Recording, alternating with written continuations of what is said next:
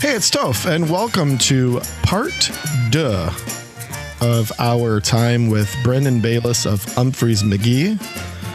We will be jumping into the Mantis album here in part two, starting with the nerdy deets, getting to the track by track, and all of the other delights you can expect from us doofuses. So here we go, part two of episode 43 with Brendan Bayliss.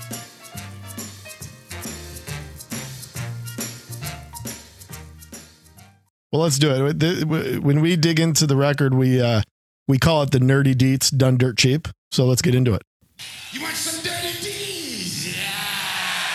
You want some dirty deeds? All right, Mantis was released on January twentieth, two thousand nine. It was Bayliss and Co.'s sixth studio album. One of the things that's kind of fascinating about this one is that this you guys took about a year and a half. Is that right to record this? This definitely was the longest we had up to that point. It was the first time we ever really took the time because we wanted to play the songs live after the record came out. Right. So a lot of times we've kind of tweaked them live and then kind of and recorded them. But so this one was basically the first time we ever took that much time. So a year and a half from when we started it to where it comes, that sounds about right.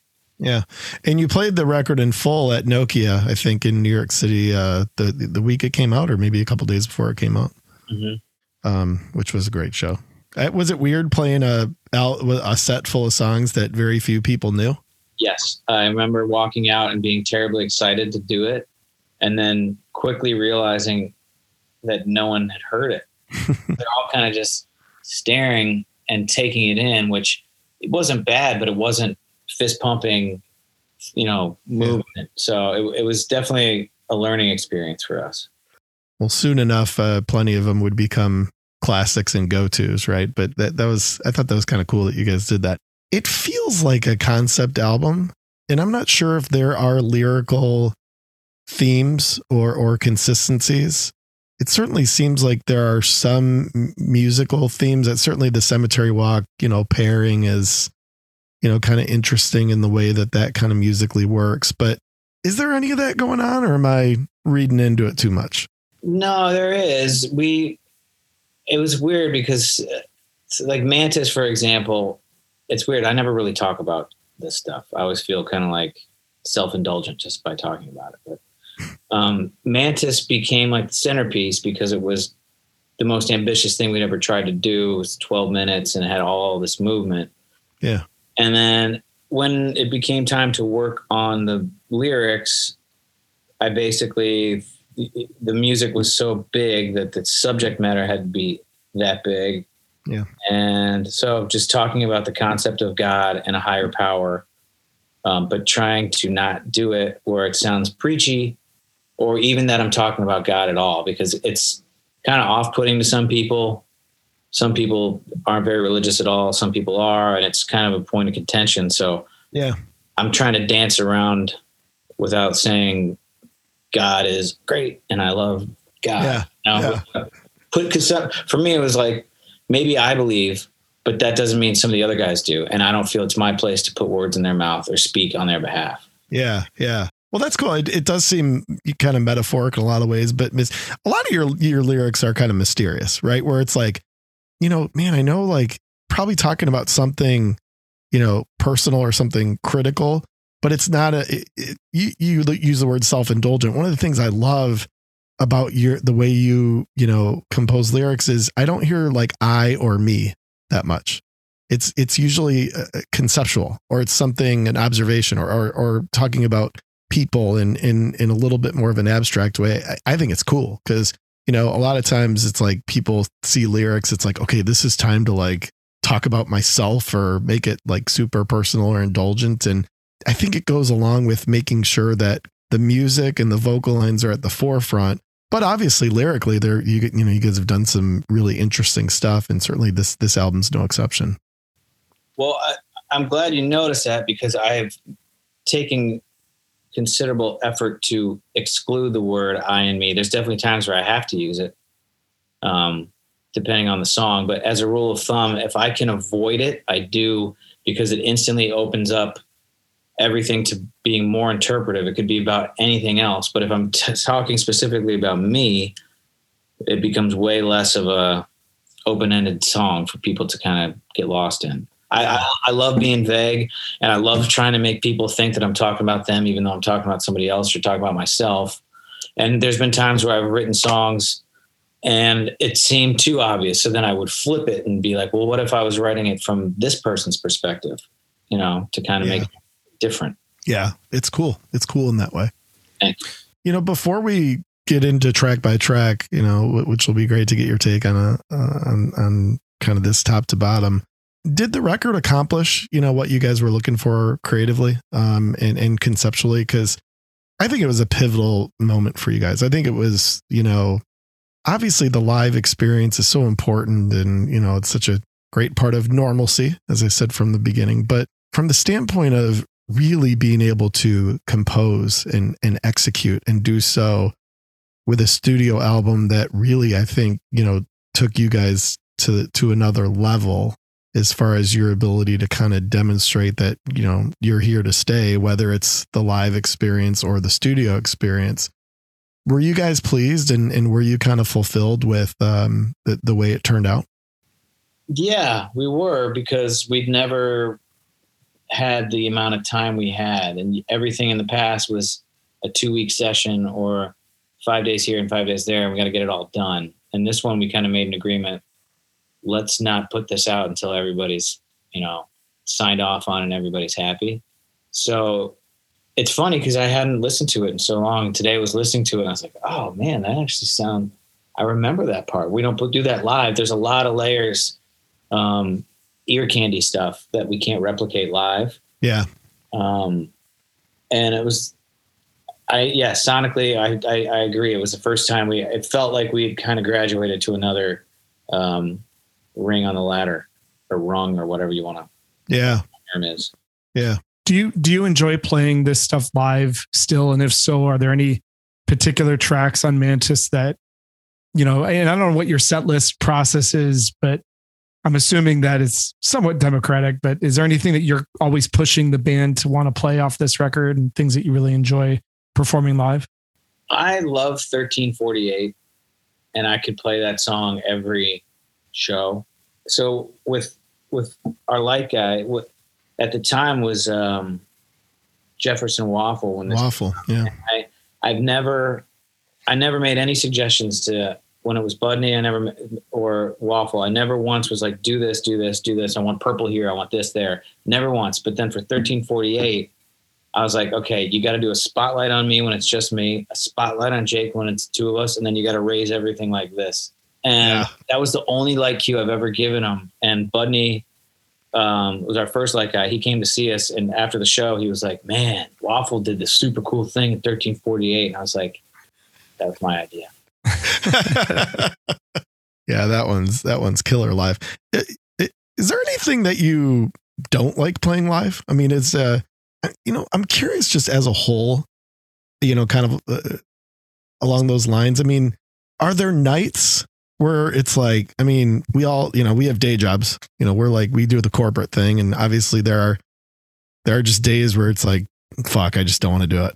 You know, or I'm tired, or I just don't want to deal do you have those nights or or is it the type of thing that you you hear and feel the buzz of the crowd when you're side stage and and you know you're about to go on and you get excited still and you're like let's go work the work became traveling once mm. once it kind of started to pick up and we were gone and you know like just not really trying to sleep on a moving tour bus and all that that became the work um, when it's time to play the gig it's always I always get the butterflies right before and I get excited and then in my mind every show has the potential and now it never lands this way but in my mind I always t- try and tell myself this could be one of the best shows you've ever played this could be the night where everybody plays their ass off and everybody has a good time and the jams are great so I try and remind myself of that because there is some potential every single night to have one of those like best show in 10 years moments. So I get excited about that every time. What makes a, a bad show versus a great show? Because obviously, the, the casual fan in many cases probably can't tell, probably have a great time no matter what. I mean, Particularly when, you when you're shirtless, requesting words over and over. you yeah. know, when you're shirtless, requesting words, swimming naked with girls, you know. but but you know when um when you walk off and you're kind of like didn't have it tonight. Mm-hmm. What what are usually the reasons? Is it like a tight versus kind of being a little bit off timing? Just- for me, it's. I mean, I can't really speak for the other guys. For me, if if my voice sucks, if my voice is off, it to, it puts me in this dark funk, and so I try and separate myself from everybody else and be like, if I'm doing my job and I'm hitting my notes and I'm hitting my parts, that's all I can worry about, right? So, I sometimes what will throw something off is if we start and we start doing a jam and it's just not clicking and that's just throwing caution to the wind. There's you can't really improvise and plan the outcome. So when we get off to a, a start and it's slow and it's just like really not clicking, it feels like we're losing the crowd, then it becomes laborious, and you yeah. try and work back to get the initial energy back. But conversely, if we start a song and the first jam is just like through the roof and everyone's like, ah, it makes it everything else easier. Yeah, yeah. Do you, do you ever have set list regret? You know, are you ever like, eh, maybe that wasn't the best? Usually when Joel writes set list. That's funny too, because how many times have we left a show and been like, yeah, it's a Joel set? I mean, literally, Bayliss, we have used that term many times. We have too. How do you guys construct? Is it, you know, Pearl Jam, it's they say it's democratic, but really it's Eddie Vedder doing it. And Grateful Dead, there's lots of stories about their formula. Like, what is your formula for a set list? It's funny because we argue about it a lot, and typically it it's it's ch- it's changed over time. But so we'll all talk about starting a tour, and everybody's excited, and somebody wants to write a set list, and then another guy, and then day three or day four, everybody kind of disappears, and it's like uh, we have sound check in 10 minutes. We need to get the set list done. So it kind of rotates. Joel became uh, a little a little eager to the point where we would talk about trying to do them and together and we'd show up on the bus and it was already done. It's just like, well, that's not what we talked about. But at the same time, there's nights where no one's done it. And thankfully Joel did because otherwise we wouldn't, we'd be on stage sound checking, trying to figure out what we're playing. So it's weird. It's all a motivational thing. I think when it's hometown gigs, one guy, it's like, I'm from here. I want to write the set list for this show. Yeah. If I have like an old friend I haven't seen in 10 years, I want to write the set list to, for that one person, which is, I know crazy, but, and then Joel is on Twitter all the time. So he basically wants to, whatever the Twitter community is telling him to do. Yeah. Well, I, I don't think this is asking too much. I mean, is it cool if Nubs and I write your next set list for Detroit? I mean, just would you just allow us to do that start to finish? We'd appreciate it. I'm not going to say no, but I'm, you know, if it's good, yes. Yeah. no problem. I would love it. All right. I think we need to drop the needle. You think it's time, Nub? Let's do it. Yeah, let's drop that needle. All right, here we go.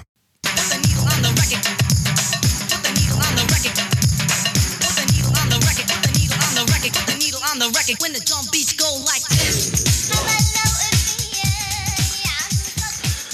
All right, baby, let's get it going here. And things uh things kick off nicely uh, with a song that kind of eases you into it a little bit here with Made to Measure.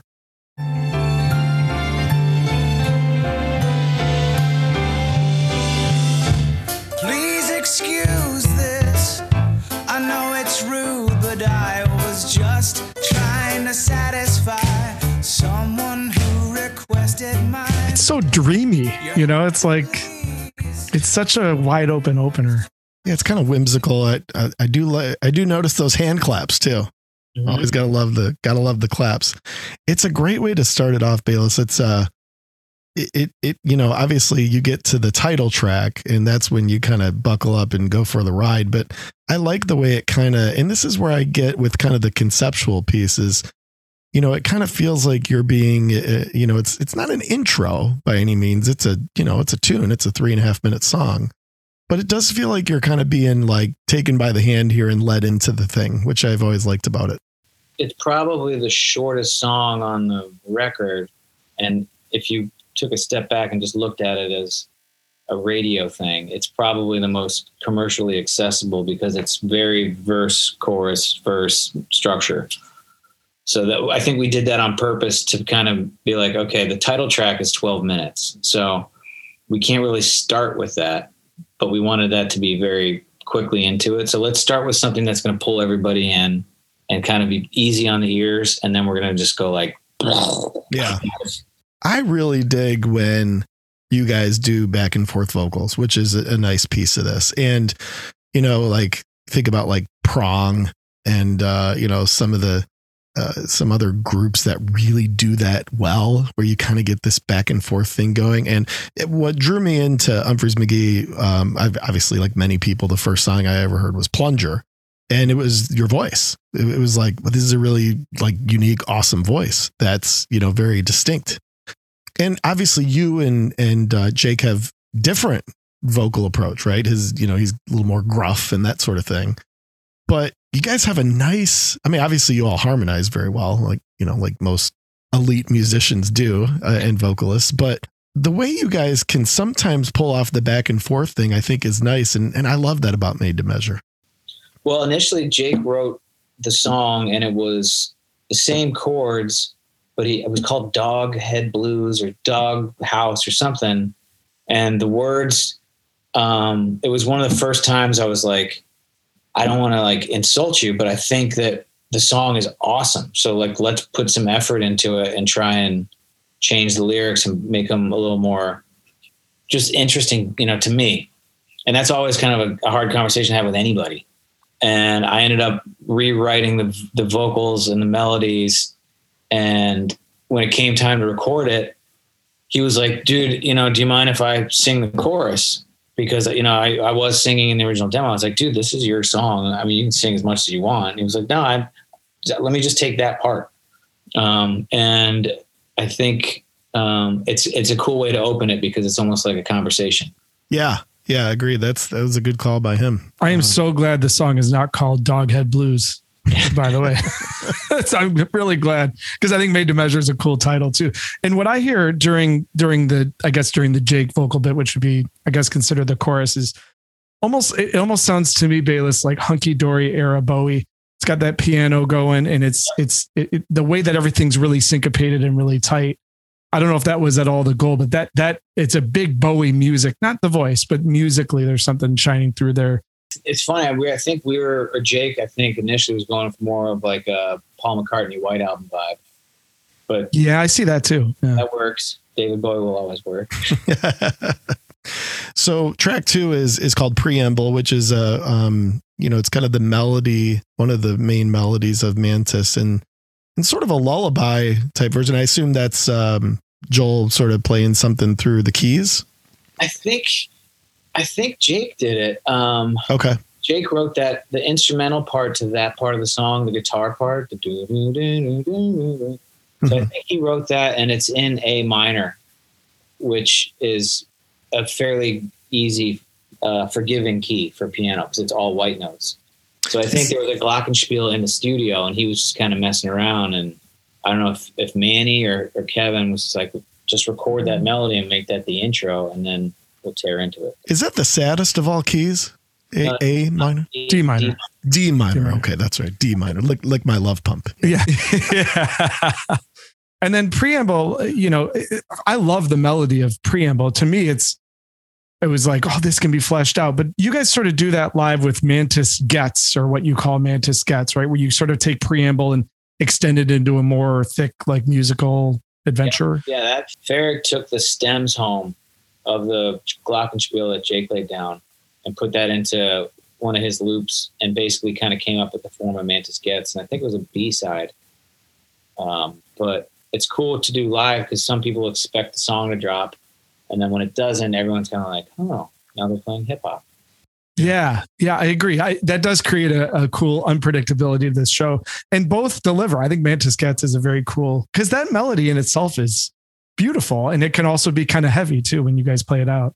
Well, the preamble takes us into track three, the title track Mantis.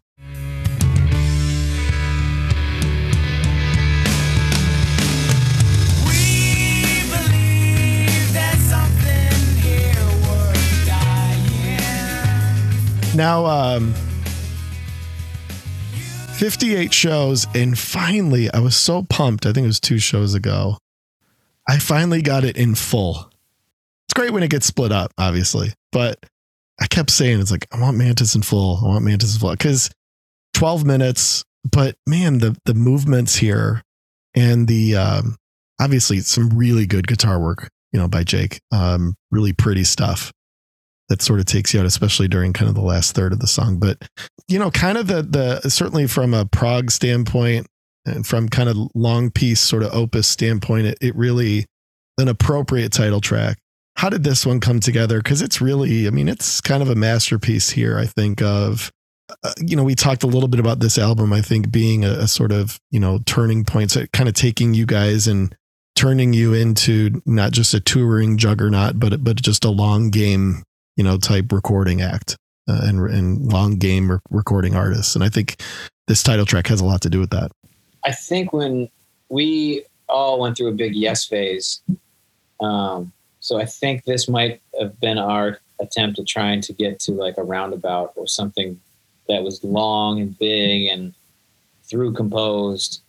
And Nubs just, by the way, Nubs just got a boner when you said yes. Full, just, just like so you know. full on. Pard, pardon me for that. That's quite all right, man. uh, here, I can only see you from the. the you wouldn't see it anyway. It's not much there. so initially, um, we called it Mantis because we kind of so, I don't know who it's like someone had the analogy of like it sounds like sonically like a praying mantis walking up and biting your head off and just like this big thing. And then when you look up mantis it, in a Greek like mythology and, and there's some older definitions where mantis kind of means like eye of God or higher power. So it's not referring to the insect, but that's where it came from.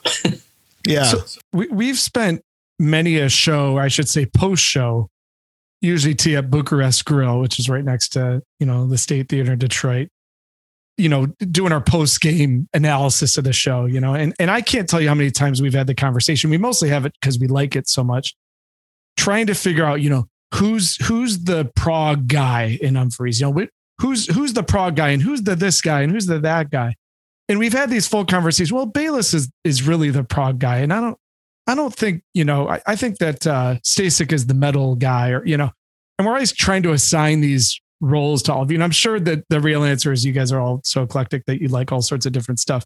But within the band, are there two or three of you that really you mentioned Yes and you know Yes and Genesis are my two favorite bands of all time, but are, are there guys that were driving the prog thing along and and was there any resistance to that? You know, is is uh, Kris Myers not a prog guy, or is, or is uh, Andy not into that stuff? So you guys had to sort of pull them along. I, I know you are, so I'm assuming that. But how did this whole thing develop with you guys turning from kind of early college jam band into like a true prog rock band?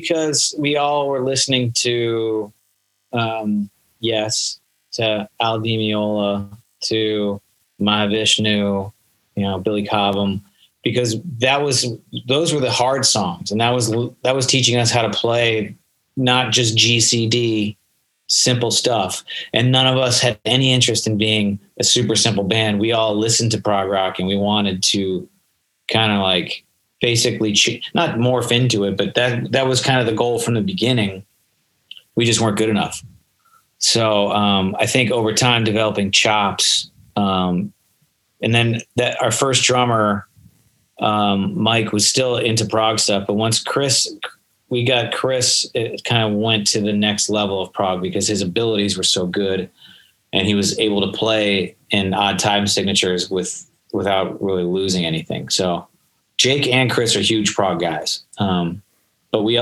we all be in a van driving four hours, you know, in the morning or after a gig, and we would all there's a few things that we all agreed on, and Yes was always one of them. Frank Zappa was always one of them but then we'd also listen to like Snoop Dogg, you know, or like so it was, you know, which is not very prog. well, his later work I think got a little proggy, right? Not so much his early stuff, but drop it like it's prog. Yeah. Kris Myers, underrated vocalist. I mean, some of the you know, singer. Yeah. Yeah. And, and I mean, he can get up there. Mhm. Um, but to be able to drum 46 and 2 and sing it is Yeah. pretty impressive. Yeah, and I, I know I don't think a lot of the people in the crowd are even considering that.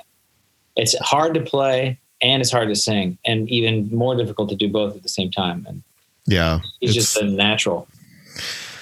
well, if you didn't have the chops, you know, yet back in the South Bend days, I, I'm I'm pretty sure you guys have developed them by now, and uh, and we see that on uh, kind of this part one of two here on track four, Cemetery Walk.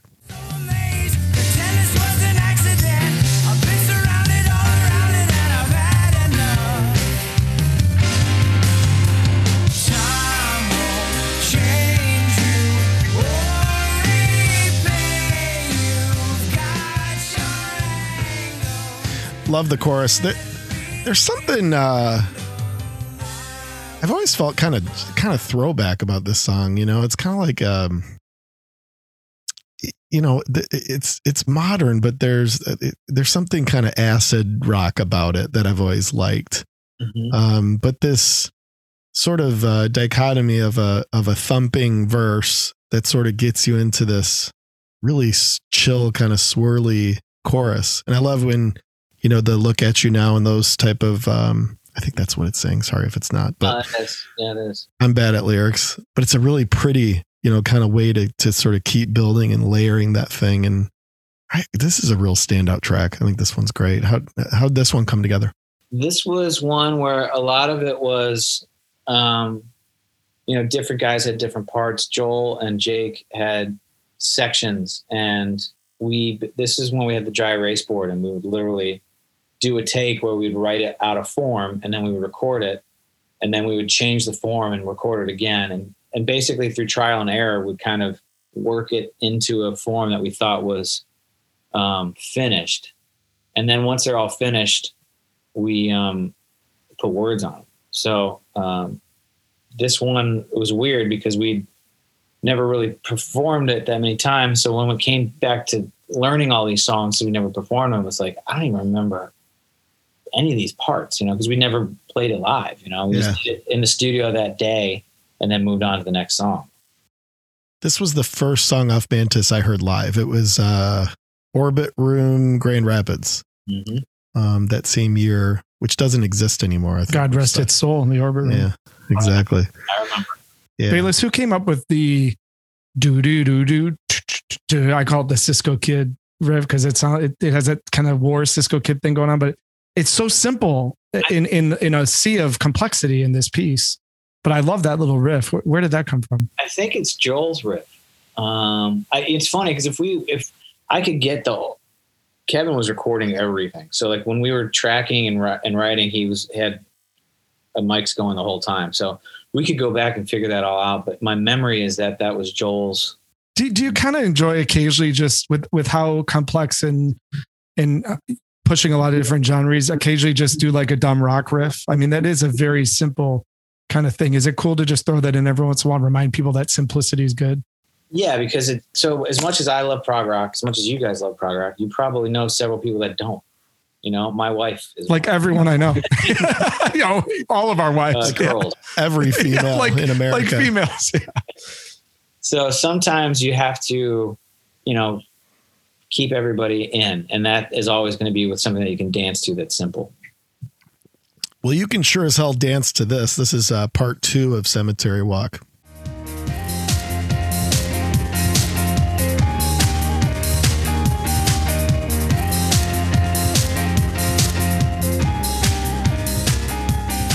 Glow stick time. Totally. Totally. Yeah, this is uh, obviously it's a section from the main song. How did you guys decide to kind of make this uh, a one and two piece? Uh, so this is Joel's progression. You know, when we were tracking it, there's a part where it's like a halftime, then it kicks in and it's driving. And I think it was Kris was like, we should do a vamp of that and make it like a house techno jam. And basically, all it is is that same progression over and over again, right? Um, so Joel, Kris, and Pony and I, I wasn't there. So actually, on this recording of the studio, I'm not playing anything. Oh, really? Yeah. So then Joel had all these keyboard layers. So I had to. So now when we play it live, I play a couple of them. So I had to learn them after the fact. Um, and sometimes, you know, I don't, you know, feel the need to put my fingerprint on everything. And just because I'm not on the song, like let's just put a guitar part so I can say I'm on it. If it doesn't serve the song, there's no need. So I don't have a problem, you know, uh, when it's appropriate to sit out. Yeah. Well, that I mean, I think that's why you guys work and why you have longevity. We we've talked about a lot of different bands on the on the old podcast here um that have really struggled to create longevity. And it, and it's not because they're not good. It's because I think of elements like you just mentioned. You know, you get into the creative control stuff and the ego stuff and the um, sort of lack of contentment stuff. It, it seems like you guys, unless you, you know, correct me if I'm wrong, it seems like you guys legit like each other. Yeah, I mean it's, it's family, and like family, there are going to be fights. I mean, Sure. I love my little brother, but we spent 15 years beating the shit out of each other growing up. um, but I'll still Facetime and have a beer with him on the weekend, you know. So it's it's it's always contentious when there's this much, I guess, passion involved because you're you're you're on stage doing stuff, and the smallest thing can be taken as a big slight that was completely unintentional. And some sometimes a, a band is i mean it always is. It's a sum of parts right? You band together. And i think the downfall to a lot of bands is when people can't understand that it's okay to let somebody else win you know Yeah, that's huge. And you know, you you you said it earlier. I mean, you know, um, make the song work, right? That that's what that's what matters. That's what's first and foremost is not who did this or who did that. It's about the song, you know, and and you can tell, you know, certainly by the way you guys collaborate, but just, you know, through part of I think your your longevity has been that it's really been about the song and really been about uh, the content more so than all the bullshit that can kind of go into it sometimes. no yeah we definitely have been i mean we take pride in it you know it's something we all take very seriously but fundamentally too if it's not fun it's gonna tr- it's gonna show. So we try and figure out ways to make everybody happy but also you know respectful of everybody's needs. Um, but honestly most of the time when we're together all we do is try and make each other laugh the whole time. So i think that is a, laughter is a big part of it because music is super serious but if you take yourself too seriously it's just it's not going to land well. That's one of our I- you know speak for you knows but that's that's probably one of our favorite things about you guys is none of you individually nor collectively do you take yourselves too seriously. Now to your point the output is great and important and complicated and all that but you know you guys love music it comes across you guys get along it comes across and I think it all just leads to this, you know, very positive experience that you guys offer. And uh, and that's why we need normalcy. That's why we need you back, you know. But uh, we'll we'll carry on here. I, I I would assume this would be the beginning of side two if you're uh, taking in the uh, the vinyl version. But uh, something a little bit more kind of bluesy and I think a little bit more kind of unique here with Turn and Run.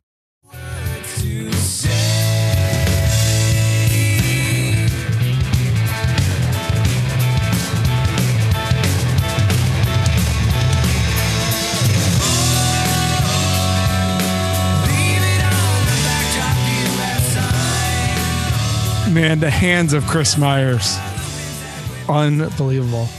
He's Yeah. doing a lot of that stuff with one hand. Like that, that he's a freak. He's unreal. yeah he's tuning his snare with the one hand and doing 15 drum drum fills with the other it, it- this one also to me kind of it's kind of like cemetery walk one has a little bit of that sort of acid vintage feel to it which is nice the the vocal layering is really great throughout the whole record you know a lot of these sort of um swirling kind of backing oohs and ahs and those types of things are are really cool and really important and you guys pull it off nicely live too which probably isn't always easy but I think Turn and Run's a good example of that, where when it kind of thickens out and you get a lot of the you know, kind of vocals working together, and um, it's it's a nice, it's got a nice groove to it. Do you like playing this one live? I do. It's funny because there's people that come see us a lot, and there's this one group from the East Coast, and every time we play it, they kind of just go like, "Give me that look." So there are times where literally it's on the set list, and if I see them in the crowd, I try and change it to something else because I just don't want to. Even though 2,000 people might like it, I'm thinking about these four people.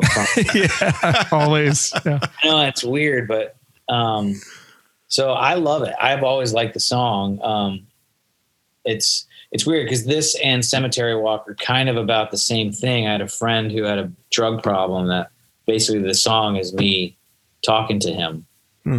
If I could get through to him, things I would have said if you know that kind of thing. So some of that, uh, maybe the the similarities between the two songs are kind of because they're kind of hitting the same subject. Yeah, that's interesting. You can, you can kind of get the impression that I mean, there's a lot of feeling to it that it was um, something kind of meaningful. So that's interesting. You know that that that was kind of part of the It's like I can't approach. hit you, but I can shake the shit out of you. Yeah, yeah, yeah.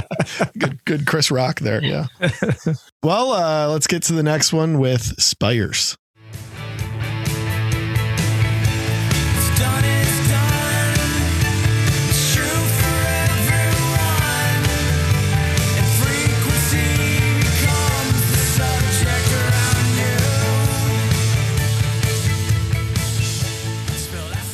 I love you know when when when you guys you know kind of build things up like that.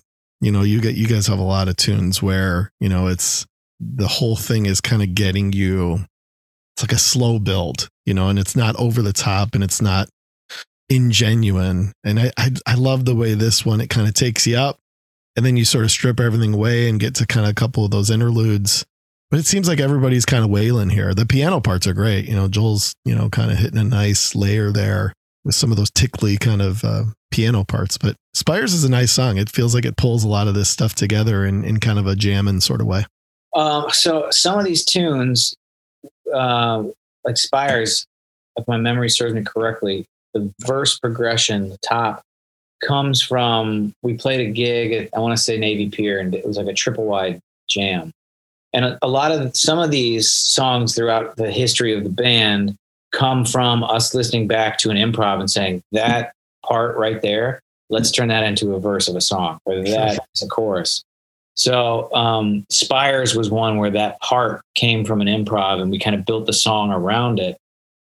And at the time, I think we were going for Abacab, some Genesis. That Yeah. the whole middle part is basically it's not ripping off Abacab, but we were all listening to Genesis at the time, and it was like, let's do something like what would Genesis do if they were here now? You know, something ish. So it started with the riff, and then kind of tried to make it into a because we were seeing as the songs were coming together that it was going in this similar direction of complicated and kind of more uh, adventurous, I guess. Uh, Yeah. So the stakes were higher, so every song kind of got like, what can we add to it to make it crazier? Because this is not going to be our jam band album. We definitely were thinking prog rock the whole time. Well, you said, unfortunately, Nubs' boner is back with, you said Genesis. So, I mean, that's the only, that's the only real drawback of what you said. Triple size right now. Triple wide. I'm at a full triple wide. the I, I like the Abacab call too because you know one of the things I love about that song is the whole middle feels like it's the three of them in a studio improving, Yes. and it very well could have been because it, that's how they were writing at that phase of the game. And uh, and I do get the same vibe from Spires. The thing that stands out to me on that and and uh, the rest of the record too is just the the guitar chemistry, you know, between the two of you and the way that you just seem to naturally complement each other. Is there was there a chemistry kind of from the beginning when you guys first started playing together, or have you had to really work on how to complement each other? How much thought do you put into that? Does it happen organically, or do you guys have to really sit down and figure out, you know, how your part is going to complement his and back and forth? How does that all shake out during the process? Well, initially, Jake was in a different band, and I went up to his house in college and took two or three guitar lessons and basically was like, show me all your hot licks. And I just recorded them and then went home and learned how to play them. So when it came time, we all moved to Chicago and I was like, if we can get Jake in the band, we would just go this way. And I remember having a conversation and it didn't get voted on. Um, and I went ahead and called him anyway. I was like, hey, listen, um, they're going to kill me, but I think you need to be in this band. I kind of just went ahead and did it anyway. so I've always had a respect for him as a player. And a lot of the stuff we write, I can kind of, with him in mind, or he's got me in mind. And a lot of the harmonies we've worked out are organically just from playing songs like Mulche's Odyssey or Bridgeless, the, these complicated things that we're harmonizing together. We never wrote them out. It was more just playing it in eye contact. He'll look down. I'll know he's going down an octave. He'll look up, and I know he's going up an octave. Um, and honestly, the more we talked about it, the harder it was. So we just never really, we just played. And I was just like, I'm gonna just be here. You do what you need to do, and then I'm gonna get up to speed with. Just give me a couple days on whatever you're doing, and I'll be behind. I mean, he must be so much fun to collaborate with because he's he's got such a range and you know, not that you're going to come on a podcast and bag on the dude, but he seems like a very cool guy too, just in terms of his approach to art, you know, and his approach to music and things like that. It just seems like personality wise, which is such a huge part of this, as we talked about earlier, that he'd just be fun to play with, you know?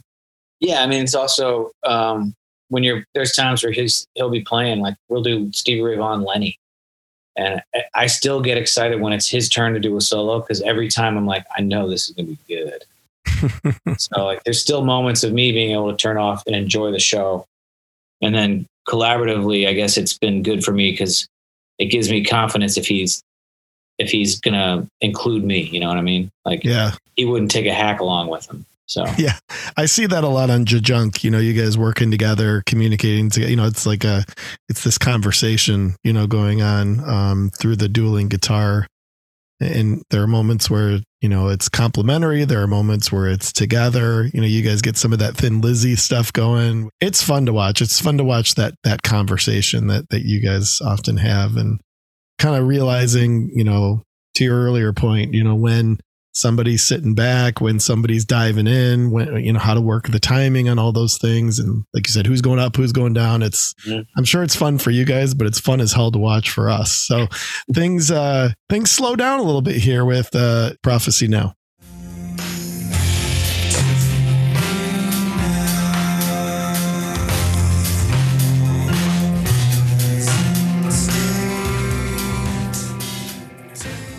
Initially the first the first time we recorded it, it was fully instrumental. And I remember coming to the studio one day and Jake had laid all the vocals on. I was like, whoa, whoa, when did that happen? I think he thought that the song would get kind of scrapped if it was an instrumental. ah, okay. That's a, that's a Jake tune. Is this kind of just an interlude to kind of bring things back down a little bit before? Because I mean, obviously things get pretty rowdy here in the last two tracks in a good way. Was that kind of the idea with prophecy now? Yeah, there needed to be some breathing because you can't just constantly bombard people with notes. So this was the the take a breath before we slap you in the face one. I don't know. Have you ever heard Yngwie Malmsteen? I mean, he, you know, yes, I have. Yes, I he's have. always bombarding. yes, he's always bloated. Yes. well, the, there are two slaps to the face here, to use your term, uh, that that really hit you over the head beautifully with beautiful pain. Here are the last two songs that are complete jams. The first being Red Tape. Your conviction slow but steady. Is my eviction notice ready?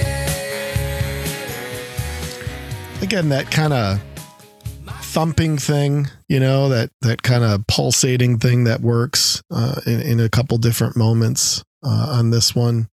Great vocal harmony, you know, great vocal altogether. Really catchy. And yeah. Yeah. it's a great live song. It's a great Yeah. live. No, but I know you've always liked to hear this one live. I like. I love to hear it live. I wish Bayliss would play a little bit more. I I I don't know if people. I always feel like when we play that song, it gets like a mixed response. It's not like there's songs that people are like yes, and ninety percent of the crowd is, and that's a song that I feel when we started, it's always, huh, I can't tell, but it might get into the tempo of it. It's kind of it's kind of in a tweener, you know, tempo wise, very mid tempo. And but I I think this is one you you might not see the immediate reaction from the crowd, but the musicians in the crowd are going yes, you know, because there's so much to hear in terms of what's going on here. I'm listening to this today for the first time in years, and I'm I'm realizing that like that I was going through a Wilco phase when I was Mm. writing this, and I hear that like sure. that progression, the down, down. It's kind of like television. Um, but I, Marquee Moon, I think is the name of the song. Um, Yep. Yep. But it, it's a lot like there's a lot of Wilco grooves like that. So I, I think that was me just trying to be like, we need something that is more lady friendly and not just like angular riffage. Um, and then let's see, Jake had the middle part. Um, yeah, that was another one we kind of stuck. I had some parts, he had some parts, and we just kind of we call it Legos, where you just stick pieces together and make it work. Indeed. Well, here's one that you guys certainly made work. You mentioned it earlier as a fun one to play.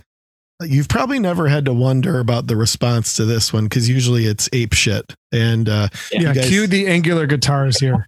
yeah, and, and you guys put this at the end of your sets a lot, and uh, and it's always a it's always a heater with 1348.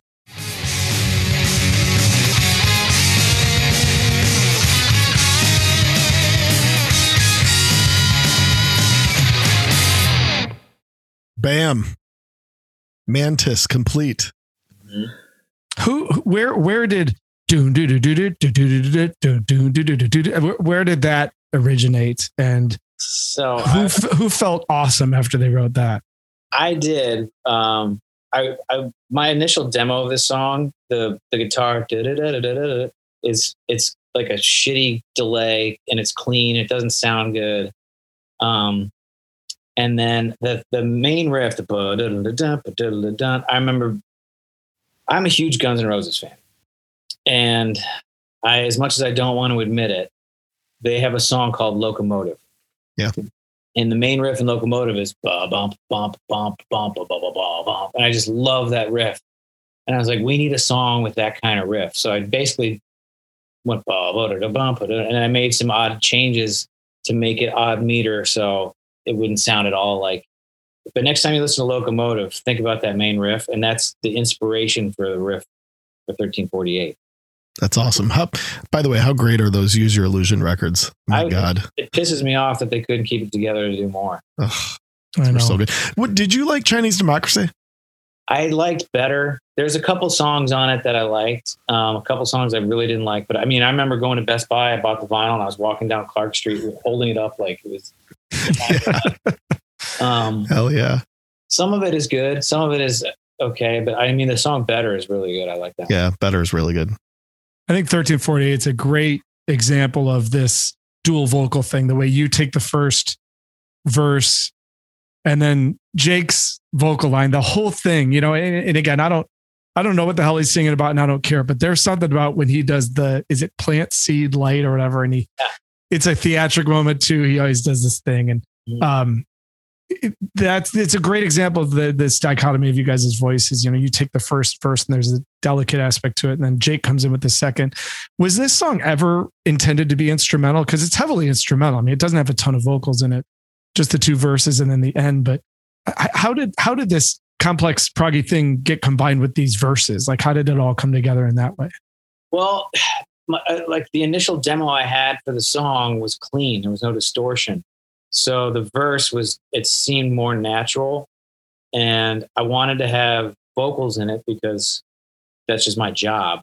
Um, and I had basically, I think of it as four vocal lines, and I had three of them written. And it came time to like, to record it. And I was like, man, I don't have a fourth line. And can we do it tomorrow? And Jake was like, can I do it? It's like, sure. So came back the next day and heard this part and was just like, done. Next song. Nice. Mhm. Well, hell of a way to close out a hell of an album. We uh typically on these episodes we we do this thing where we uh at the end we uh either uh put it on the turntable, uh we put it in the collection, we say it's collecting dust or we uh put it in the for sale bin. and we'll just we'll just save a lot of time and just say this one's on the turntable. What's more than on the turntable? Like never leaves the turntable. I don't know. We need to invent a higher rating, but yeah, this is an album that's really meant a lot to us, certainly as fans of the band, but as musicians and and we just appreciate this work. That's the best way I can say it. It's a work that I think, you know, in 2009 there there wasn't a whole lot going on that sounded like this. And the fact that you guys have just remained so bold in your career and so daring as a group to be able to put together an album like this top to bottom is you know it's certainly a classic in our minds and and and it should be a classic in everyone's minds and we'll we'll, we'll keep you know tooting the horn to make sure more and more people hear mantis because it's it's a work that people need to need to really discover and really appreciate I that means a lot, man. I appreciate it, and I, I thanks for having me because it. I literally was listening to it today, and halfway through, I was like, "Oh, this is it. It's actually pretty good." It's always good when you when you like your own shit, right? You know. Most of the time, I don't. So, well, uh, hopefully, one of these days when you're back up in Detroit, you'll you'll take you'll take us up on our our our date offer to come feather bowling at the Cadieux Cafe, which is it's just a blast. You'd love it. Um, so I'll keep pounding you for that. I know that'll probably get easier in the coming years, but but that aside, can't wait for you guys to come back up here in May. Um, that is going to be fantastic. Can't wait for the normalcy of you guys making the usual February ish and October ish uh, appearances up here in the Great Lakes State. And Bayliss, thanks so much for taking the time to hang with us. You know, we've been, we just kind of started this podcast uh, about a year ago as something to kind of do and, and be able to, Nubs and I be able to actually have an excuse to hang for a couple hours every week. And, you know, 43 episodes later, you know, to be able to have um, certainly a, a, a huge musical influence on us. Um you know but but to be able to talk through these tracks and talk through you know kind of you know your background and your approach to music has really been awesome for uh, the podcast and a real thrill for us. So we really appreciate it man no, I mean, like I said, man, I'm, I, this was nice for me. I, I, I don't talk about stuff in this much detail ever, uh, but I, I like the opportunity to. So thank you very much. well thank you and we'll see you in may and uh, and and and throw words on the set list if you don't mind yeah take your shirt off t Don't- yeah. that's right look for the shirtless guy take care bayliss and uh we'll we'll see you in the summer thanks Awesome. man Thank you guys very much. all right take care man See ya. well, Nub, you know, just just another day of the podcast. You know, uh, yeah just you know just another day well, that was really awesome of uh, Brendan Bayliss to spend some time with us. Uh, obviously, an album that uh, we're we're very fond of. Thank you again to him, and and thank you again to Umphrey's McGee for the years and years of music and the years and years of music to come as we get back to normalcy. So, Nub, it's part of normalcy on our episodes here to close things up with a little in your head. Let's do it.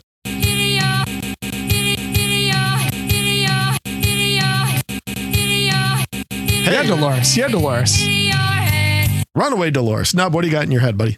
So, you know, last week we talked about uh, little Frankie goes to Hollywood and we talked about Trevor Horn and I uttered the word seal and that got me kind of thinking about seal and don't cry, which is uh, one of many seal songs that I love. I'm, a, I'm actually a huge fan of seal and Trevor Horn, obviously an Hmm. incredibly important part of seal. A So big, big seal guy. yeah, I really am like, Yeah. Okay. we might have to do a little seal here on uh on two twins in an album. So that's one. Second would be the song "See in Red." This is by Unwritten Law. You remember the song, T? Got to be from the So follow yes. the leader Yeah. down, but there's no place left to go. Maybe, that's, when you will know. No, da, Yeah. da, da, yeah. No, I don't know that. I don't know that song at all. No, that's a great one. you like "Seeing Red," right? Yeah, absolutely. And then last, just carrying on the old catchy train here would be "Take the Long Way Home" by Supertramp. I love that song, man. I bet you don't. No, why would you say that? Doesn't seem really up your alley. Supertramp. I don't know. love Supertramp. All Come right, man. good, good. Love it. Love it. I mean, So- I'm more of a I'm more of a goodbye stranger kind of guy, but know, take, Ah, the, take the long okay. way home's fine. Yeah. Love it. All right. So that's it. T. What is uh, in your head? Well, I've been uh, figuring out a way to get my, uh, you know, my uh, eight-year-old Clay, who many of you remember from previous episode, you know, pumped up for hockey practice. So every time we drive to hockey practice, it's about a 12-minute drive, and we listen to Numa by Tool, which is one of his favorite bands. That seems to do the trick as far as getting him all riled up. Nice. Nice. The second is a band that you mentioned and one that we are both quite fond of, and maybe someday we'll talk about that being Talk Talk. And perhaps, boy, this is a tough one, but perhaps their best song, Such a Shame, which is just one of those tunes I could probably listen to four times a day and never get tired of. I don't know if it's perhaps. I, I think we can. I think we can have a two twins in an album agreement here. That is Talk Talk's best song. I mean, how does Well, it get any better?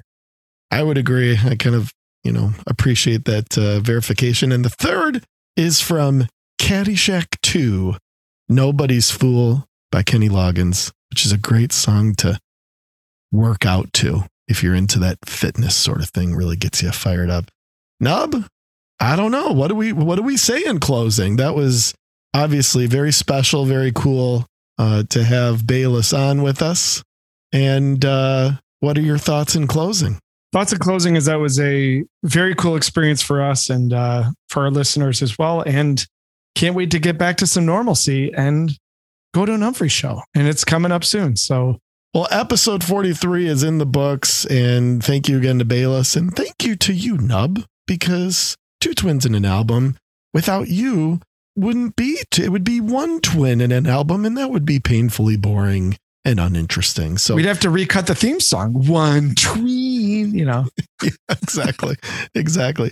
But hey, uh, episode 43 of Beauty, hopefully, hopefully you enjoyed it. And we will see you next week for episode 44 here on Two Twins and an album. Two twins. and an Album. Well, that's about it. That's all we have. I hope it wasn't too disappointing. We will see you on tour. Until then, take it easy.